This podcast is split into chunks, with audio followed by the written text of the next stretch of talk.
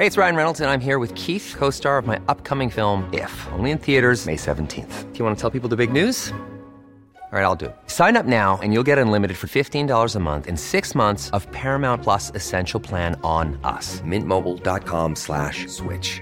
Upfront payment of $45 equivalent to $15 per month. Unlimited over 40 gigabytes per month. Face lower speeds. Videos at 480p. Active Mint customers by 531.24 get six months of Paramount Plus Essential Plan. Auto renews after six months. Offer ends May 31st, 2024. Separate Paramount Plus registration required. Terms and conditions apply if rated PG. Hiring for your small business? If you're not looking for professionals on LinkedIn, you're looking in the wrong place. That's like looking for your car keys in a fish tank.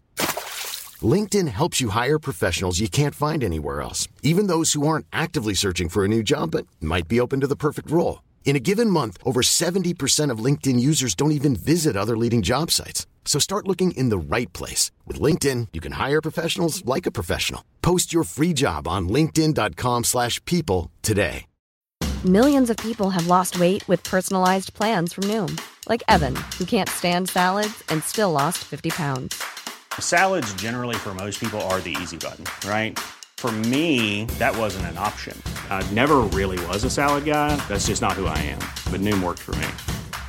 Get your personalized plan today at Noom.com. Real Noom user compensated to provide their story. In four weeks, the typical Noom user can expect to lose one to two pounds per week. Individual results may vary. This episode of Nerd Cave Retro is brought to you by Audible.com. Get a free audiobook download and a 30-day free trial at audibletrial.com slash nerdcave. Over 180,000 titles to choose from for your iPhone, Android, Kindle, or MP3 player. You're listening to the Nerd Cave Network.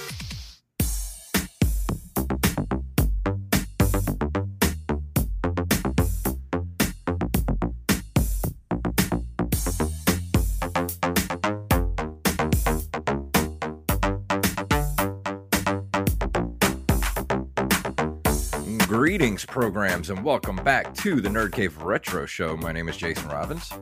And I'm Derek Diamond. Uh, something we were talking a little bit about before the show. Uh, I went to my local retro gaming place today, and I noticed that prices are starting to come down a bit. Uh, and I'm wondering if the bubble is starting to burst a bit. I think it's starting to become a little unstable. It, it still hasn't popped yet, but it's the signs of it popping are there. Because uh, usually, uh, over the past couple of months, uh, I've been going to the local retro gaming store here, and I noticed that games like Legend of Zelda, uh, Metroid, those type of titles for the NES, the especially the original gold box NES um, Legend of Zelda, those were going for 50, 60 bucks a piece, even though there were, you know, they had four or five copies of them. They were Mhm. going for top dollar, and I'm like, I'm not paying this much for these games. I'm sorry, it's just not going to happen, especially when you have five or six of them sitting in your glass case here. I'm just not paying that much. There's no reason to. Uh, for one thing, like especially the Legend of Zelda, yeah, it looks pretty because it's in a gold cartridge, but there were millions of these things made.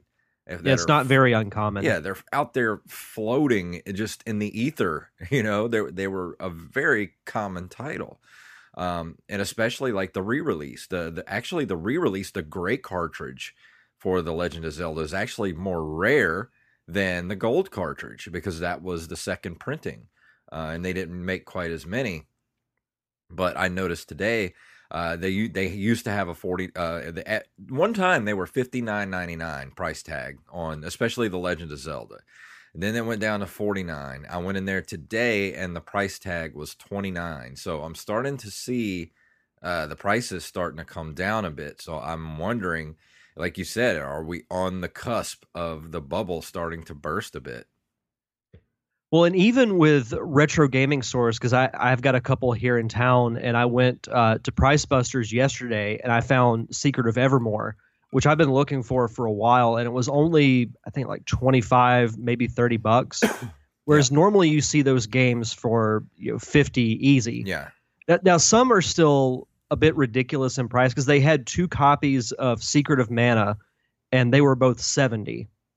So I was like, uh, I I, I don't think so. Well, the but Secret of Evermore, you know that that Yeah. one I was willing to to pay the extra money for, but I, but I am noticing the prices are starting to come down. They're still a little pricey in you know some aspects, but I've noticed a lot they're slowly starting to decrease. Yeah, and I've noticed that with a lot of the different titles, especially the uh, because you know they have the wall titles that are, you know, you find fifteen copies of like Top Gun on the wall, Yeah, and then you've got the glass case where you've got the Legend of Zeldas, you got your Ducktales, um, Metroid uh, titles like that, and the prices are steadily starting to come down.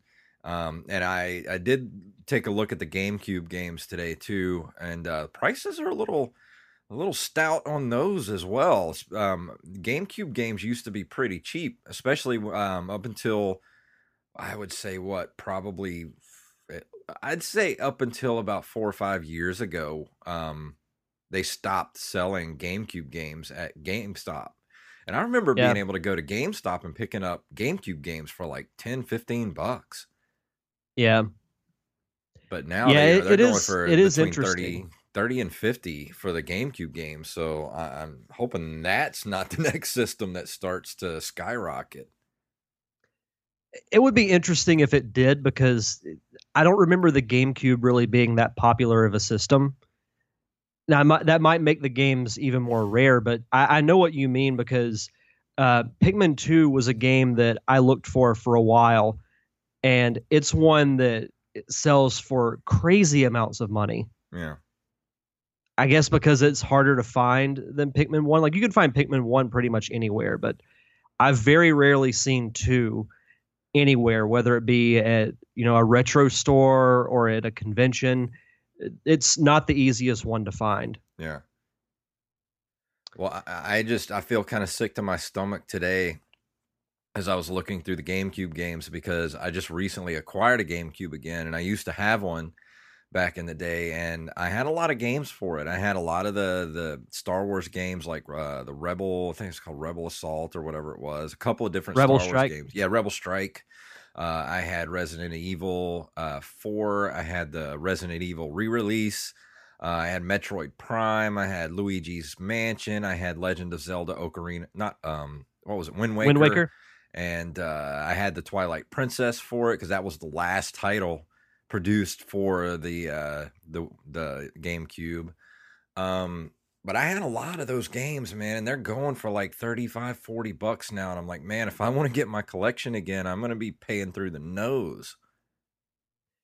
Yeah, it's it's unfortunate, but like we said at the beginning, hopefully hopefully we're seeing the start of the prices coming down. Yeah, I hope But so. only time will tell.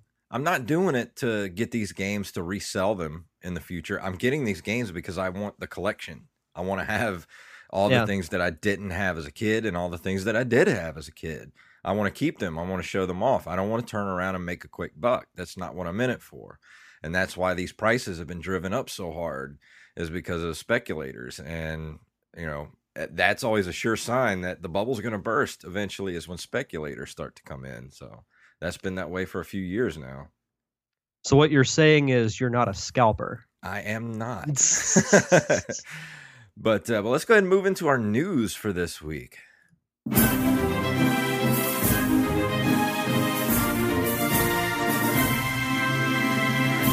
new Atari Retro range announced and is arriving in time for Christmas. The 2600 is back.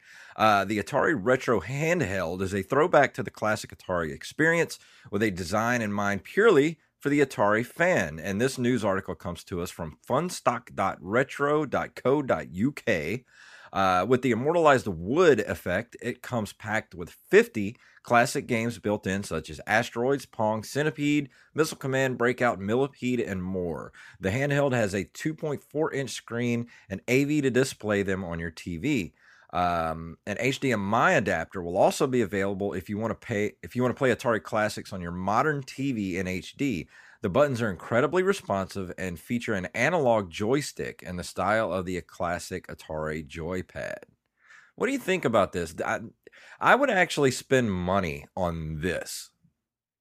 Yeah, the I'm looking at the I'm looking at the pictures right now, and it actually looks really cool. I mean, I was gonna say that it seems like every week we talk about some type of version of the Atari being Yeah. re-released for the holidays, but this one it, it looks legitimate. Yeah. Like it, I, I love the wooden look to it.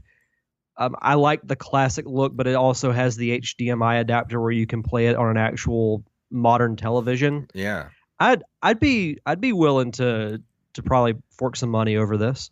Yeah, it doesn't say. Does it say how much it's going to be going for? Uh, let's see. Console. The console will retail for just about thirty-five pounds.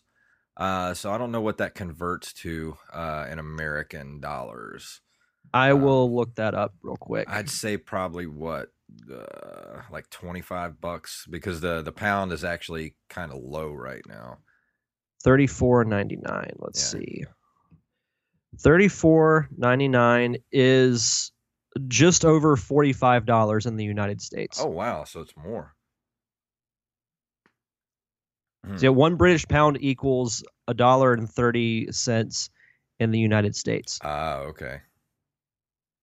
But I, I'd be willing to to check this out. I mean, it, it looks fun. You know, I've mentioned I've never played the Atari before, but it's got it's got a list of 50 games that will be out with it. Um, yeah, I I I like this. Yeah, I mean, it's got an HDMI out. I mean, it, it looks really nice. Like this is something you would actually want to like put up on a shelf when you're not playing it because it actually looks kind of cool. Yeah. Um, so you know, it might be worth the forty five bucks. You never know. So I don't know if I would pay that if it was like some sort like that. Um, what were we talking about a few weeks ago? The the new Atari. What what company was that? Now I can't even think. Um, you know, they were doing the Sega stuff. And Yeah. but they also do like Atari consoles as well, but they're never as good as uh, Yeah. the original Atari. So this might be something to think about because this is an, an actual Atari product. So this might be worth it. Yeah, I'm looking to see. It, I don't think it has an actual release date yet. Uh, well, it says in time for Christmas, so it's got to be. I would bet money that this is going to come out in around November. Yeah, But we'll Yeah, keep you. Uh, we'll keep everybody updated um, towards the end of the year. We'll keep an eye out for this thing because it looks really cool. Yeah, for sure. Our next story comes to us from express.co.uk. Big Nintendo Switch games update promises fans major boost over the Wii U. The Nintendo Switch games list continues to receive new development support, both big and small, but no company is going to be able to compete with Nintendo's own plans for the console. While fans can look forward to the release of new Pokemon and Metroid games in 2018, the company are continuing to provide updates for their existing titles. Splatoon 2 would be one of them, with a new Splatfest kicking off this weekend. It launched uh, at 3 p.m. BST. I'm not sure what the B stands for in standard time. Um, basically, what what Splatfest is, it's a weekend event usually that takes place in the Splatoon game where it, it has like a special theme uh, for multiplayer. It's a special mode that you can play for a limited amount of time. It, they did this for the Wii U version, and it was actually really fun to do. Like they did one that was simple as you know ninjas versus pirates, so you could have a nin- your character could have a ninja outfit or a pirate outfit, Yeah. and whichever side you would choose, you would fight the other. Uh, I think one of the things about this update is uh, the Splatnet the Splatnet service for the Splatoon game on the Wii U will be permanently closed on September 30th, 2017. And that's going to go for a lot of the Wii U stuff because also the Miiverse is closing in November as well. Um, Mhm. So that's going to be gone. And I think pretty much they're very, I mean, I would say, I want to say slowly, but not really. I think they're kind of quickly distancing themselves from the Wii U, and they're pretty much going to pull all support for it within the next six months, probably. You know what's interesting is I was in Best Buy today, and they had quite a few of uh, the Switch console in stock. Really? Yeah, they had like ten. They had like ten Switches. Well, Which was really surprising. They they need to start getting on the uh, the public's good side. Yeah, especially after the the SNES Classic fiasco. Mhm. But you know, I, I can't really blame Nintendo for ceasing production on the Wii U because they need to be all in on the Switch. because they can do nothing to change the fact that the Wii U was a failure Mhm. as far as a console goes. So they just need to go all in for the Switch. You know, with the Splatfest, I'm sure they'll do something once, you know, they have a new Smash Brothers out. Um, maybe do more with Mario Kart. They just just go all in on it. Yeah. Buy in, buy into your own product, go all in on it, and you know the people will follow. Because I mean, I'm hoping that with seeing the the Switch in stock, especially in somewhere like Best Buy, is a sign that maybe we'll start seeing it in more places frequently. I hope so because uh, I want to get my hands on one by the end of the year, and I, I hope that they have plenty for the Christmas season. Yeah, that's going to be one where I could see starting in like November, December, especially when Mario Odyssey comes out, that it's going to start selling out again. Yeah, I would I would think so. But uh, but coming up uh, next, we have Sonic Mania boss. Uh, Sonic Mania boss pays homage to deceased fan hacker. Sorry, I read that kind of weird, uh, but it means that that one of the bosses in the actual game Sonic Mania. Uh, Motobug is the first enemy, and this comes to us from Kotaku. Uh, Motobug is the first enemy you ever encountered in Sonic. It's the series Goomba, in other words. And there's one in Sonic Mania named after a member of the Sonic hacking community who died a few years back. Named, Jim, named Jimmy after the late Polygon Jimmy, it appears in the La- Lava Reef Zone as part of the Heavy Rider boss fight, which the Sonic the Hedgehog blog called attention to in a post earlier today. As an enhanced egg robo, Heavy Rider uses Jimmy as a mount while battling Sonic in the stage's second act. Jimmy isn't an ordinary moto bug, however. Unlike the normal kind, which have been a mainstay of the series ever since Sonic 1, Jimmy jumps. Uh, so, what do you think about that? Them adding, uh, you know, a, a boss in the game after a hacker. I think it's a really cool tribute because you're reading further along in the article. Basically, um, it's a callback to Polygon Jim's better known contributions to the Sonic hacking community. Yeah. Basically, he hacked the game where you play as a Moto Bug instead of Sonic. and instead of collecting uh, extra lives, you collect spare parts. Oh, that's cool. So, so I think you know, even though he was hacking the game, I think this was a nice little tribute. I love when games and even movies do little subtle things like this. I haven't had a chance to play Sonic Mania yet, but I've heard nothing but good things about it. Yeah, I hear a lot of good things about it. It just takes Sonic back to the platform he needs to be in 2D side scroller. Yeah. What's funny is this game, you can't get a physical copy of it. I don't think. I think it's only a downloadable thing. Yeah. because I looked for it in GameStop and Best Buy and didn't find it. They had a, a collector's edition in GameStop, but it was for the Xbox, where you basically get um, you get the download of the game, and it also comes with a statue of Sonic standing on top of a Sega Genesis. Which is actually pretty cool. But I, like, if it was for the PS4, I would have considered getting it, but I don't have an Xbox One, so. yeah, I don't either. Unfortunately, I did not. Uh, but it says here Polygon Jim died in a car crash back in 2013. So giving his work a posthumous nod is a nice way of honoring the contributions that have helped make Sonic more than just the sum of its parts. So I, I, I give props to Sega for doing this. Yeah, that's pretty cool. Yeah, I, I thought this was one of the cooler stories uh, that we've read in the last couple of weeks. Oh yeah, it's nice to kind of give nods to people that have helped kind of further things, especially something like Sonic, uh, keeping that franchise alive and well, like in the fan community. For sure. But uh, coming up next, we have this month in video game history. In September of 1981, Namco releases Galaga, the sequel to Galaxian, which becomes more popular than the original.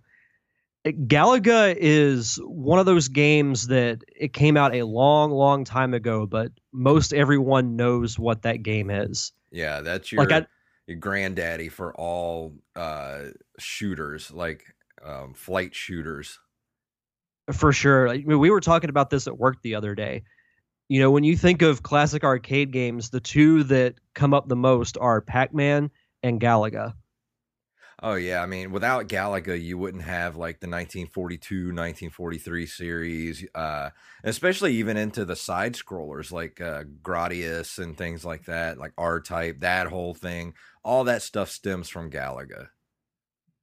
Yeah, it, it's one of the most iconic and really most important video games that's ever been made. Because, like you said, it it spawned so many great things that would never have happened if not for Galaga. Yeah, and it's right up there with uh with like Pac-Man or Miss Pac-Man to me. Something I see a lot, especially like you go to places like um like uh, pizza parlors and places like that um, places that have like you know a standalone arcade machine like up in the corner it'll be a, usually be a namco machine and it's a dual miss pac-man galaga like there's one i can think i know where it is right now it's at the pizzeria that we go to all the time and there's a miss pac-man slash galaga machine right there as soon as you walk in the door so that you know that brings up a lot of memories for me growing up in the arcades Oh, for sure. Also in 1981, uh, Wizardry is released, starting one of the most successful computer role playing game franchises.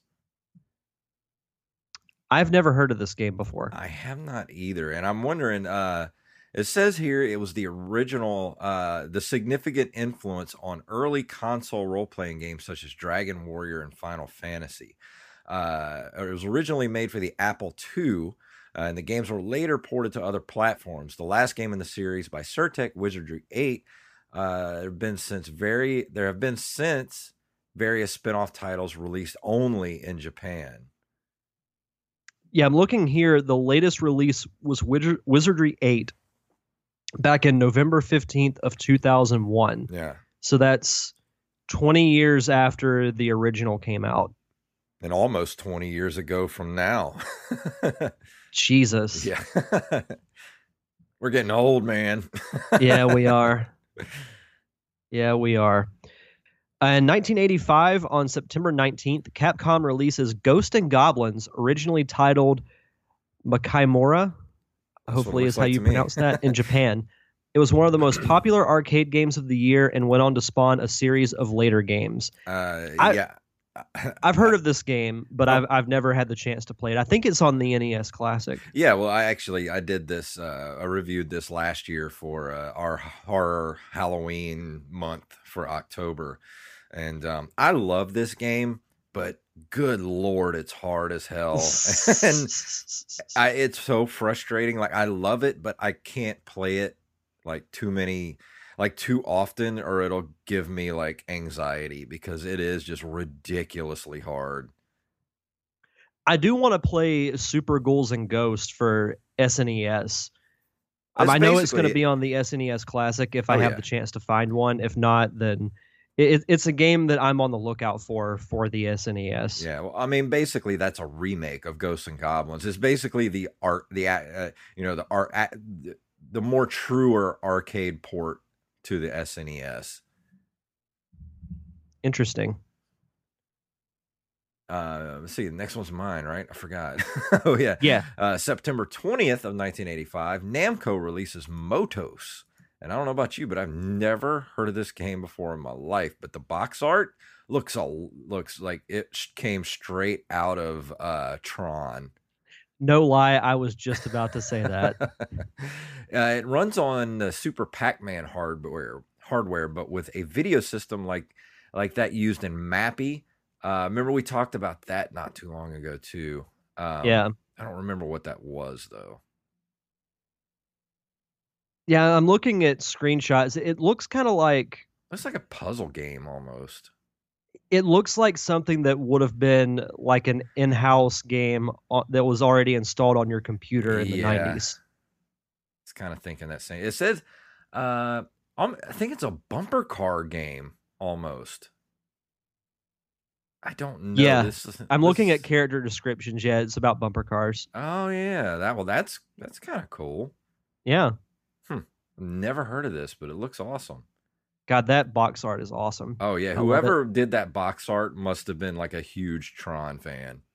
Oh, for sure. And this was a couple of years after that movie came out. Oh so yeah, you can definitely see the influence. absolutely. On September 26th, 1990, Origin releases the first Wing Commander game. I've heard of this franchise, but I have never played any of the games. Yeah, Wing Commander was pretty big back in the day, but I never had the chance to play any of these. Hey, it's Ryan Reynolds, and I'm here with Keith, co star of my upcoming film, If, only in theaters, May 17th. Do you want to tell people the big news? All right, I'll do it. Sign up now and you'll get unlimited for $15 a month in six months of Paramount Plus Essential Plan on us. Mintmobile.com slash switch. Upfront payment of $45 equivalent to $15 per month. Unlimited over 40 gigabytes per month. Face lower speeds. Videos at 480p. Active Mint customers by 531.24 get six months of Paramount Plus Essential Plan. Auto renews after six months. Offer ends May 31st, 2024. Separate Paramount Plus registration required. Terms and conditions apply if rated PG. Hiring for your small business? If you're not looking for professionals on LinkedIn, you're looking in the wrong place. That's like looking for your car keys in a fish tank.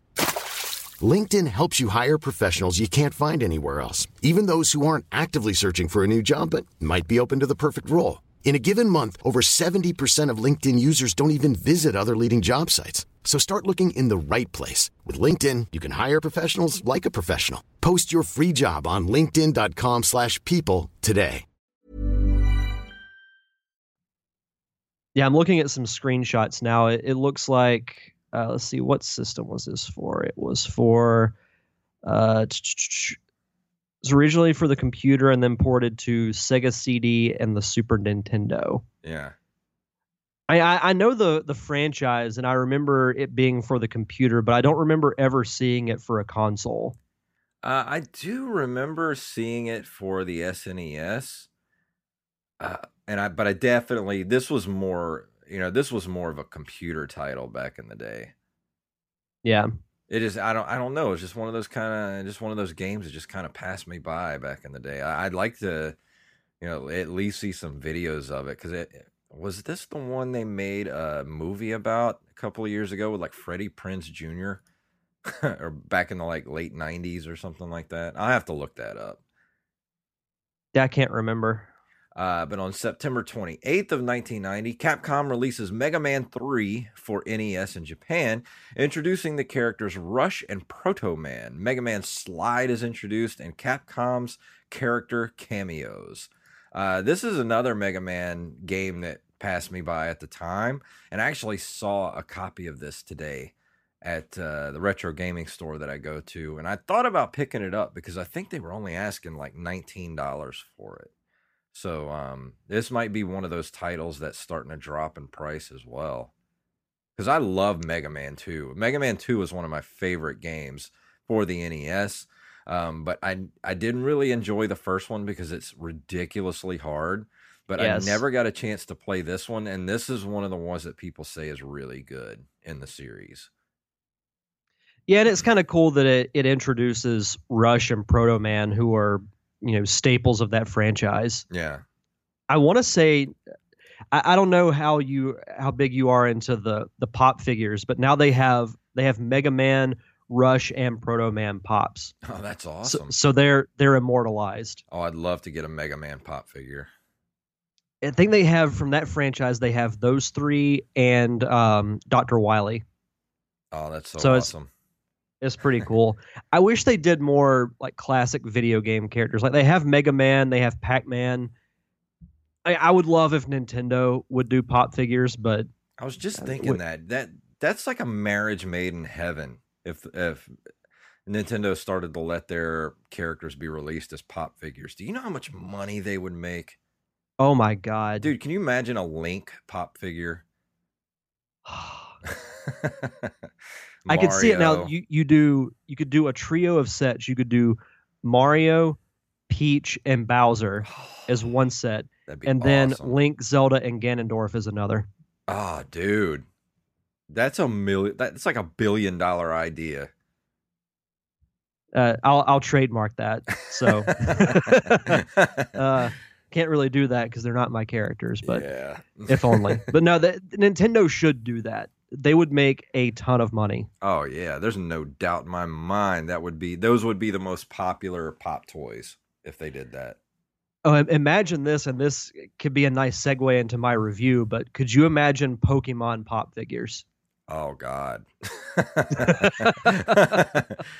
How I don't think they have enough enough plastic in the world to do every single uh, pop figure for every Pokemon. Well, not not all of them, just like the the main staple ones. Like you start with the originals, and then you can make the, yeah. the newer ones down the line. You'd have a plastic sword shortage in the world. I have to dedicate a whole room just for the Pokemon pops. Uh, but um, actually, let's go ahead and uh, and talk about some books right now before we go into our review for tonight. So, for you, the listeners of the Nerd Cave Retro podcast, Audible is offering a free audiobook download with a free 30 day trial to give you the opportunity to check out their service. Um, over the past week, I haven't really had time to really listen to much. I did start uh, Super Powereds by author Drew Hayes uh, that I had mentioned uh, last week. So hopefully I can get back on that uh, this week because uh, baseball season is now over. So I'll actually have time to catch up on my podcast and my books and everything. Um, past books that I've listened to that I would recommend uh, Star Wars Bloodline is great. If you're a Star Wars fan, um, Chris Jericho's autobiography, The Best in the World at What I Have No Idea, is another great one. Uh, they have all kinds of books. They have anything from mysteries, fiction, nonfiction, romance, sci fi, gaming. They literally have anything for anybody. And if you download the book and you decide you don't want Audible, you can keep the book. It's yep. yours to keep for free. It's my favorite four letter word is free. I actually went back this week and listened to a book I haven't listened to in a while that I had. Uh, and the book that actually got me to get Audible was I'm a huge fan of, you know, Smodcast and all the, the different Smodcast podcasts. Uh, but I like Tell 'em Steve Dave, and they did an mm-hmm. audio book called Fairy Retail Theater.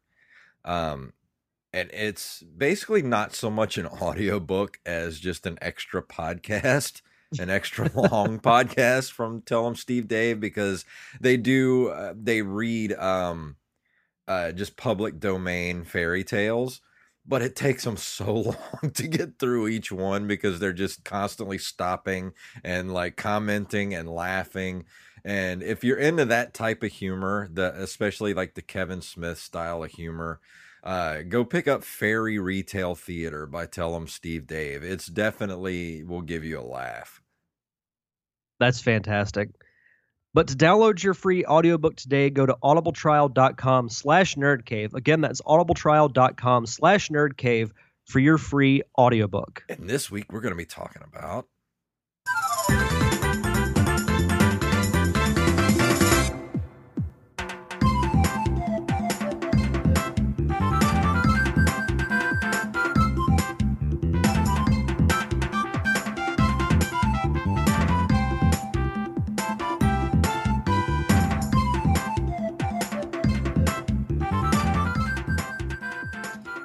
Ah, that wonderful, cheerful music hmm. from Pokemon. I don't know about you, but I could I could listen to that song all day. It just cheers me up. It's got it a is. very upbeat, happy feel to it. It's very jaunty. It is very jaunty. Uh, this week, I will be reviewing Pokemon Snap for the Nintendo 64. What's crazy is this is actually the first Pokemon review that we've done on this show. Really? I thought we did yeah. one before. I thought you did one. I haven't reviewed the original games yet for Game Boy, which I, I was actually thinking about because I was looking through my list and I was like, I didn't put those on there. Huh. So I, will I'll do those at some point. But See, I could have swore you did a Pokemon uh, Game Boy review before. Maybe I'm just maybe I dreamt that. but no, this Pokemon Snap was released uh, first in March of 1999 for the Nintendo 64 and later released in June 99 in North America. This is this was at the peak of the Pokemon craze. Now they released, you know, the the first games they released Red and Green in Japan. It was basically the same game, but some Pokemon were only exclusive to one color, and then other Pokemon were exclusive to the other. And the the idea was to trade. I don't mean to. I don't mean to derail you. I am not a Pokemon person at all. It completely was I was a little too old for Pokemon, so it kind of completely slipped me by. But what do the colors mean? Because there's always they're always putting out games like Pokemon Red, Pokemon Blue or Yellow, and like what what does that mean? Uh, basically, what it is is they release the same game at the same time, but two different versions. Okay. So in Japan, it was originally red and green, but for some reason, when they released the games in the States, it was red and blue. So in red, you have certain Pokemon that you can only catch in that game. Likewise, in blue, there are certain Pokemon that you can only catch in blue, but not in red. Hmm. And the idea is you have friends who have the other game and you trade, you know, uh, so you can get all 150. So it's uh, like internet enabled, even this far back originally for the old Game Boy, you would have to have this cable that you would connect yeah. from one Game Boy to the other. Well, that's what I mean. Not necessarily internet enabled, but you know, uh, whatever. What what you just said. yeah, ba- basically, what you would do is you would go to a Pokemon Center where you take your your Pokemon to get healed after battles, uh-huh. And it has this separate section where you go into this lobby and if you're connected via cable to your friend's Game Boy, then they'll be waiting in that lobby and you talk to them and you're like, okay, I'll trade you this Pokemon for the other. But you so you, it, could you battle each other too, even though you had mm-hmm. different mm-hmm. games? Yeah, yeah, you could battle. That's awesome. Why why don't they do that for the Pokemon Go? Because the reason I didn't play Pokemon Go is I was interested in it, but all it was was collecting Pokemon. And I'm like, well, what do you do with them? Well, you just keep them and you evolve them. And I'm like, well, that's how do you fight? And everybody's like, you don't. I'm like, well, what's the fucking point? Eh, sorry, I might have to put the uh, the explicit tag on this one. That wonderful red E. but uh, uh kind of back to segueing back to Pokemon Snap. This was a spin-off game uh, from Pokemon because anything with the Pokemon name on it would sell. You know, you had you had the games, you had the cartoon, you had the movies, and Pokemon Snap. And you'll probably think this is dumb when I tell you what the game is about. You take pictures of Pokemon. Okay. And and that is all you do. But it is one of the most relaxing and most addictive games that I have ever played. So the story of this game is uh, it's about a Pokemon photographer named Todd Snap. He is summoned by Professor Oak, who is the world's like leading Pokemon expert, to Pokemon Island, a place with a variety of climatic and geographic regions where Pokemon live relatively undisturbed by humans. He needs quality pictures to accompany his scientific findings and knows from past experience that Todd is the right person for the job. Using a motorized amphibious buggy named the Zero One, Todd explores the island and takes photographs of the wide variety of Pokemon that inhabit the environments. This is a very short game, and this is one of my few gripes with it. Is that this game only has, I think, six or seven areas. It might have, might have eight, but it's it's a very short game. Uh, I played it, you know, when I first got it a couple of months ago. I played through it again, and I beat it in a couple of hours.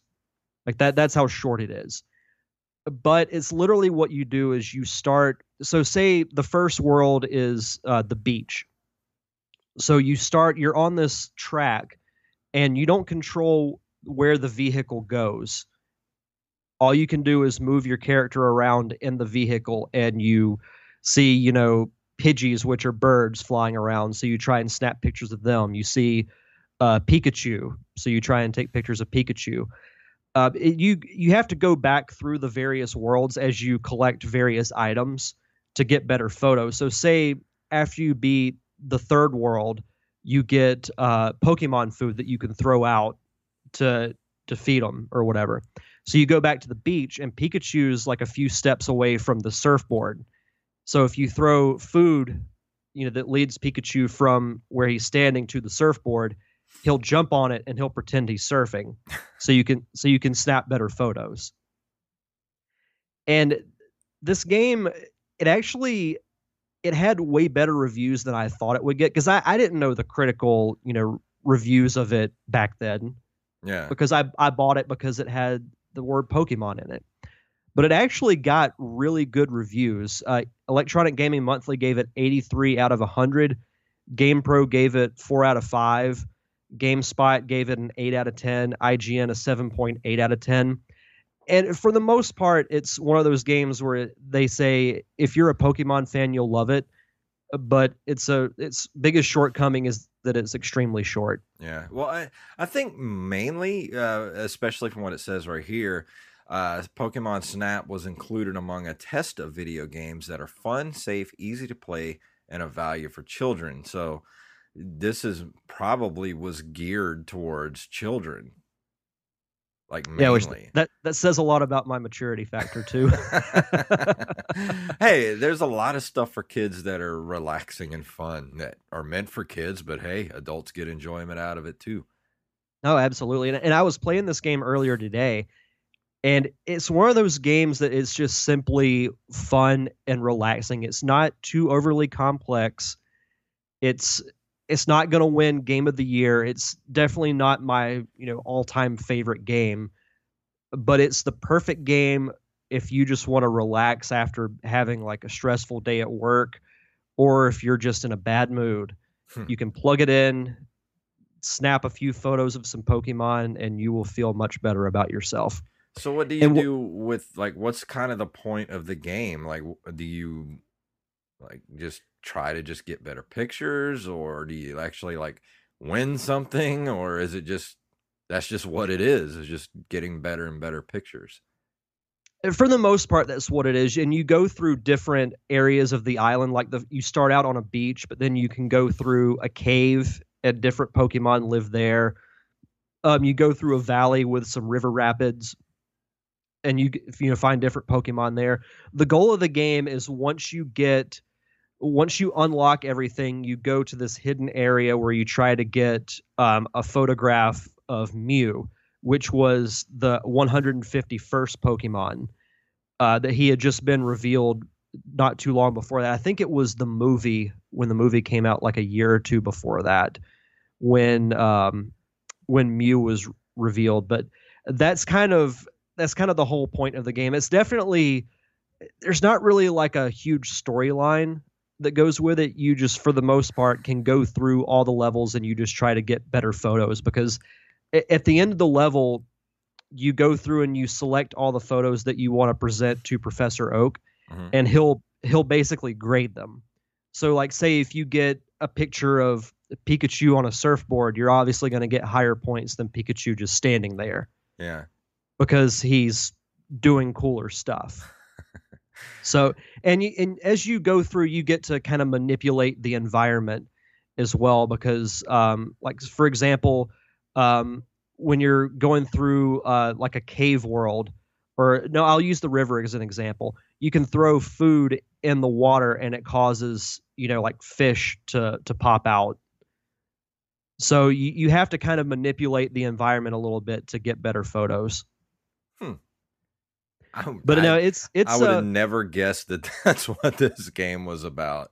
Like honestly, I mean, mostly when people talk about Pokemon, like what pops in my mind is you know you go through a game, you capture capture Pokemon, you uh, train them, and then you take them out for battle, and it's sort of like. Uh, you know playing marbles or whatever like if you beat another person's pokemon like you get that person's pokemon or something like that. Like that's what that's what i think of when i think of pokemon whether that's correct or not that's just kind of what i think about it. Well it was during that time where like i said if if it had the name pokemon on it it would sell because i remember they did a game for the nintendo 64 called hey you pikachu I never played this, but it came with a little headset, and you could actually talk to the Pikachu in the game and tell him to do stuff, and he would do it. That's awesome. so, and this is a game I would love to see a sequel to this, especially for the Switch, because uh, with the tablet console, you could basically use that and move it like it's a camera. Yeah. Well, and I think that, that would be really cool. I think that would be way more fun than Pokemon Go is to just go around taking pictures of Pokemon. Yeah, I mean, eh, there's been there's been a good amount of people who have wanted a sequel to this game ever since it came out. And I think, you know, with the Switch's technology and the way its its console is presented, I think now would be a really cool time, especially you know why not release this to tie people over before you do the the open world pokemon rpg that you're going to do for the switch Yeah.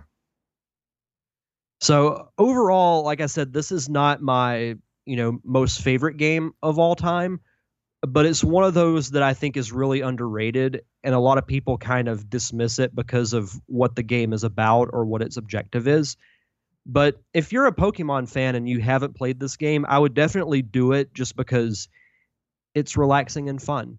Awesome. I actually see a pretty funny sentence here talking about the game. Wired editor Susan Arendt commented that while Pokemon Snap was considered the bastard child of the Pokemon franchise by some, the people in her office loved it. That's awesome. I think just by that comment alone, it should not be the bastard child of Pokemon. so, what grade out of out of ten? What would you give this game? um, I would probably give this game. I'd give it a solid seven. Not I, I would. It would be a seven and a half or an eight if it wasn't so short, and maybe they if they included like, you know, some extra worlds and some extra Pokemon, just, just to make the whole experience a little bit longer. Yeah, and to me, it seems like this would be way more interesting to do as a Pokemon Go type of thing because, yeah, you capture the Pokemon in Pokemon Go, but what do you do with them? It would make more sense to just like use AR to go around snapping pictures of Pokemon that are near you and getting some sort of, you know, reward points or something like that that you use to, you know, get better pictures of Pokemon or whatever. I don't know. It's just it's it seems like it would fit that better. Yeah, it would definitely work as either a Switch game or as like a mobile app game. I, I but a sequel I think needs to happen, and who knows, maybe someday it will. Oh, I'm sure they've got plenty of Pokemon stuff uh, brewing in the near future because, you know, even though it's not my thing, I'm not a, a Pokemon fan by any stretch of the imagination. I don't really know much about it. It is a long lasting franchise that I think is going to be around for a long, long time. I mean, it's going to be like, you know, Teenage Mutant Ninja Turtles or, you know, Star Wars, that type of franchise where it's just going to keep going and going because there's so much depth to it. No, I totally agree with that. Totally I, agree. I wish I had been young enough to actually get into Pokemon because, you know, when Pokemon Go came out, I kind of felt felt like an outsider because like, you know, all my friends are, you know, especially like Wally and and Stephanie and you, you guys are all a couple of years younger than me. So uh, this really kind of, you know, the whole Pokemon craze really kind of passed my passed me by while everybody else I know was like right in the thick of it. You know, cuz I was you know, when Pokemon came out, I was already, you know, mid teenager, or at least by the time it hit in America. yeah. So I was a little too old for it when it hit. Yeah, I mean, Pokemon Go was fun in the beginning, but it was one of those things that I just kind of fell off of it. Like I, I Yeah. don't mind it. You and uh, about But- 60 million other people. Yeah, and it really had nothing to do with the server issues or things like that. It's just, you know, I did it for a while and just kind of stopped playing it. But uh, like I said, I would love to see a sequel to to Pokemon Snap, and even the director of Game Freak, um, who is who are responsible for making the Pokemon games, has stated multiple times that he would love to see a sequel and that they wouldn't stop Nintendo from making it happen. well, yeah. I mean, so there you go. This is a, a, you know, Nintendo owns the Pokemon franchise, so they are going to milk this thing for as long as they possibly can. I mean, why do you think we're still having Mario pop up in everything? Is because they're so he's so recognizable. I mean, Pokemon's the same way. Even though somebody like me, I have no idea what Pokemon's about, but I still know who Pikachu is or Charizard. Like I can Yeah. point them out in a lineup. you know. Yeah. Yeah, but no, this is If you're Sorry. a Pokemon fan, I would recommend playing this. If you're not, then I would say it's probably not for you. Yeah. Well, I mean, it But definitely. I, I would think if you are a Pokemon fan, it's definitely something that you would want to have in your collection. Yeah. But yeah, that's my review of Pokemon Snap. Awesome. Um, well, coming up next week, I have decided to go ahead and do F Zero for the SNES. Um, I got quite a few NES games I'm going to get back to, but uh, but as of right now, I'm I'm kind of into my Super Nintendo uh, and my N64, but um, I've really just been playing Resident Evil 2 and a lot of F Zero lately. So I'm going to go ahead and do F Zero next week.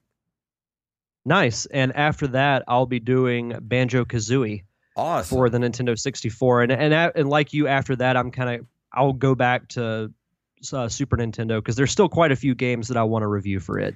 Yeah, and after this month, we got we're going back into our uh, horror October month. So I got to pick up some uh, some horror games, and I think uh, one of the first ones I'm going to do in October, I'm definitely going to do the Seventh Guest, which was a computer game uh, back in the I think it was '93 when it was released, '93 or '94, uh, which you can get it on Steam right now for really cheap. Uh, I think just a couple of bucks, but it's definitely worth it, especially if you like solving puzzles. Um, and that's basically all the game is: is you solve puzzles and you get the next cutscene to to figure out, you know, what happened to all these people that were in this house, you know, this haunted house. And um, it's really awesome game. Then the the graphics still hold up relatively well. Um, but uh, but go check it out on on Steam. I'm going to be reviewing that in October. Nice. I'll have to find some horror themed games as well. Yeah, I'm on the hunt right now for uh for Castlevania 3. Um I really want to play Castlevania 3 lately. Uh and hopefully I can find it. If not, I'm just going to bite the bullet and go ahead and get it on eBay so I can review it for October. Oh, October's already shaping up to be fun. No, it's it's less than a month. God, it's crazy that it's already September. I know. You can you believe this year's almost over? Yeah, it, it's insane. It's crazy. I don't like how fast time's going now. Stop it. Anything else you want to get out there before we leave here tonight? Um, no, I don't believe so. Just if you um if you haven't checked it out yet, check out this past week's Derek Diamond Experience with Jason and Wally as my special guest. We talked Teenage Mutant Ninja Turtles. Yes, that was a fun show too. I still haven't gone back and listened to it yet. Uh, I will do that this week though. Um, and if you missed this week's episode of Pop Culture Palette, um, we kind of talked about a lot of stuff this week. We talked about how hard it is to write a sequel. Uh, we talked about um, the new uh, Wonder Woman movie, uh, the Wonder Woman origin movie uh, about um, I can't remember the name of it now, but it's about the creators of Wonder Woman. It's kind of a biopic that's coming out. Uh, I think it comes out in November. Uh, if you want to go check that out, just go over to pcpradio.com uh, or you can just go on iTunes or wherever you get your podcasts and look up Pop Culture Palette and uh, you'll get it right there. Sweet. Uh, and I went uh, and I checked on iTunes. I didn't see any new reviews for this week. Uh, I still haven't looked on Overcast and stuff like that. So um, please, out there, if you like the show, please go on iTunes or Stitcher or wherever you listen uh, and just take a couple minutes to leave us a review, and that will bump us up in the ratings and get us in front of more people. So uh, and you'll we'll give you a shout out on the show and a, and a huge thank you for doing so. But on that note, let me turn on our music here. Uh, if you'd like to email us, you can email us at nerdcaveretro at gmail.com. You can find us at nerdcaveretro.com. We're on Instagram and Twitter at Nerd Cave nerdcaveretro, at jfunktastic, at Derek underscore diamond.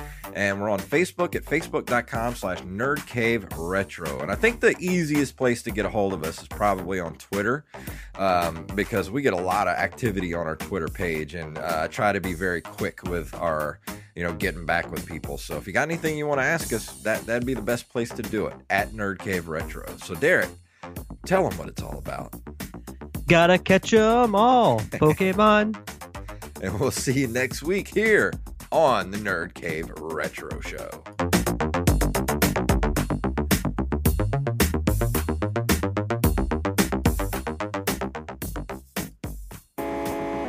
You've been listening to a Nerd Cave Network production. Planning for your next trip? Elevate your travel style with Quince. Quince has all the jet setting essentials you'll want for your next getaway, like European linen, premium luggage options, buttery soft Italian leather bags, and so much more. And is all priced at 50 to 80% less than similar brands. Plus, Quince only works with factories that use safe and ethical manufacturing practices. Pack your bags with high-quality essentials you'll be wearing for vacations to come with Quince. Go to quince.com/pack for free shipping and 365-day returns.